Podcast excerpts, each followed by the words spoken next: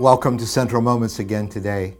As some of you know, I studied nine years to become an engineer and ended up to be a pastor. It's a very long story.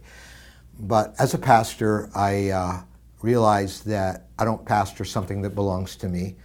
I pastor the wonderful church, pictured as the bride of Jesus himself, that pictured as the sanctuary where God's Spirit dwells. I, I, I I pastor something that doesn't belong to me, it belongs to Jesus. And uh, I'm right now pastoring at Central Assembly. I stepped out of pastoral ministry for eight years and came back to pastoring at Central, where I'd pastored before those eight years that I stepped away. And uh, in preparing my heart to step back in, the Lord really spoke to me. Before I even knew I'd be stepping back to be a pastor, the Lord gripped my heart with these words from Acts twenty, verse twenty-eight, Paul talking about to the leaders Uh, in, in the Church of Ephesus. Be shepherds of the Church of God, which he bought with his own blood. And it just hit me again. It just struck me. That's why the church, even though the church is made fun of and ridiculed and, and people, you know, want to pursue a Jesus spirituality but no church. And whereas post-pandemic, we don't even, some don't even think they need the church family anymore. Uh, I want to tell you, the church was purchased by Jesus' blood. It's holy, it's precious, there's nothing more important. He didn't purchase your company with his blood, but he purchased the church with his blood. And so he says to spiritual leaders, so take care of his church, shepherd his church, because it belongs to him, purchased with his blood. But, and here's the mistake the church has made over the years, um, that does not mean that as the pastor, I'm therefore paid to do the ministry while everybody else watches. In fact, quite the opposite.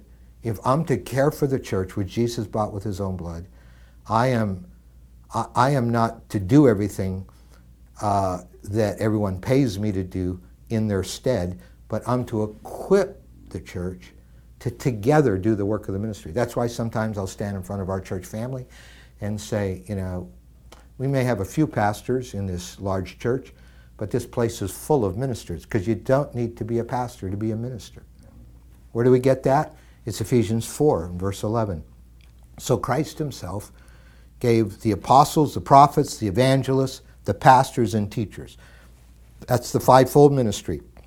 Jesus gave those as a gift to the church. Why? To be paid to do everything? No. To equip his people for works of service. There's one other place in the New Testament that that word equip in the Greek is used. It's where, it's where Jesus found Peter and John early in his ministry, and they were mending their nets, same word as, as equip. Uh, pastors are meant to help mend, help to lead people to the restoring life of Jesus and equip them for works of service, so that the body of Christ may be built up. How's the body built up? As, as everybody does um, the work of the ministry. That's why every person's a minister. Until we reach the unity in the faith and in knowledge of the Son of God, and to become mature and to attaining to the whole measure of the fullness of Christ. The reality, according to statistics right now, is that ninety percent of the work of a local church is being done by ten percent of the people. And a large percent of those ten percent are paid pastors. So most of the work of the ministry of a church is being done by pastors. And we've, as a result, we've weakened the church. But rather in verse sixteen of chapter four, this is church growth God's way.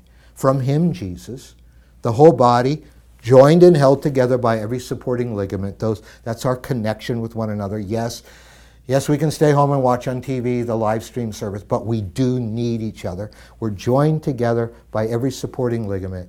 And as a result, the church grows and builds itself up in love as each part does its work. That's the kind of church I want to be a part of. Every part doing its work. So the church grows and builds itself up in love. Not because of a particularly talented, well-paid pastor, but because every person is doing. And the pastors are faithful to equip everyone to reach their potential spiritually. So Lord, we thank you. I pray you help me as a pastor to be an equipper. And I pray you help all of us that may not be pastors. Help us to be ministers. We're full of your Spirit. We're your person. today. And we pray you'll use us to the glory of God and help us to see, as we work together using the spiritual gifts you've given us, to see your body built up in love. In Jesus' name, amen.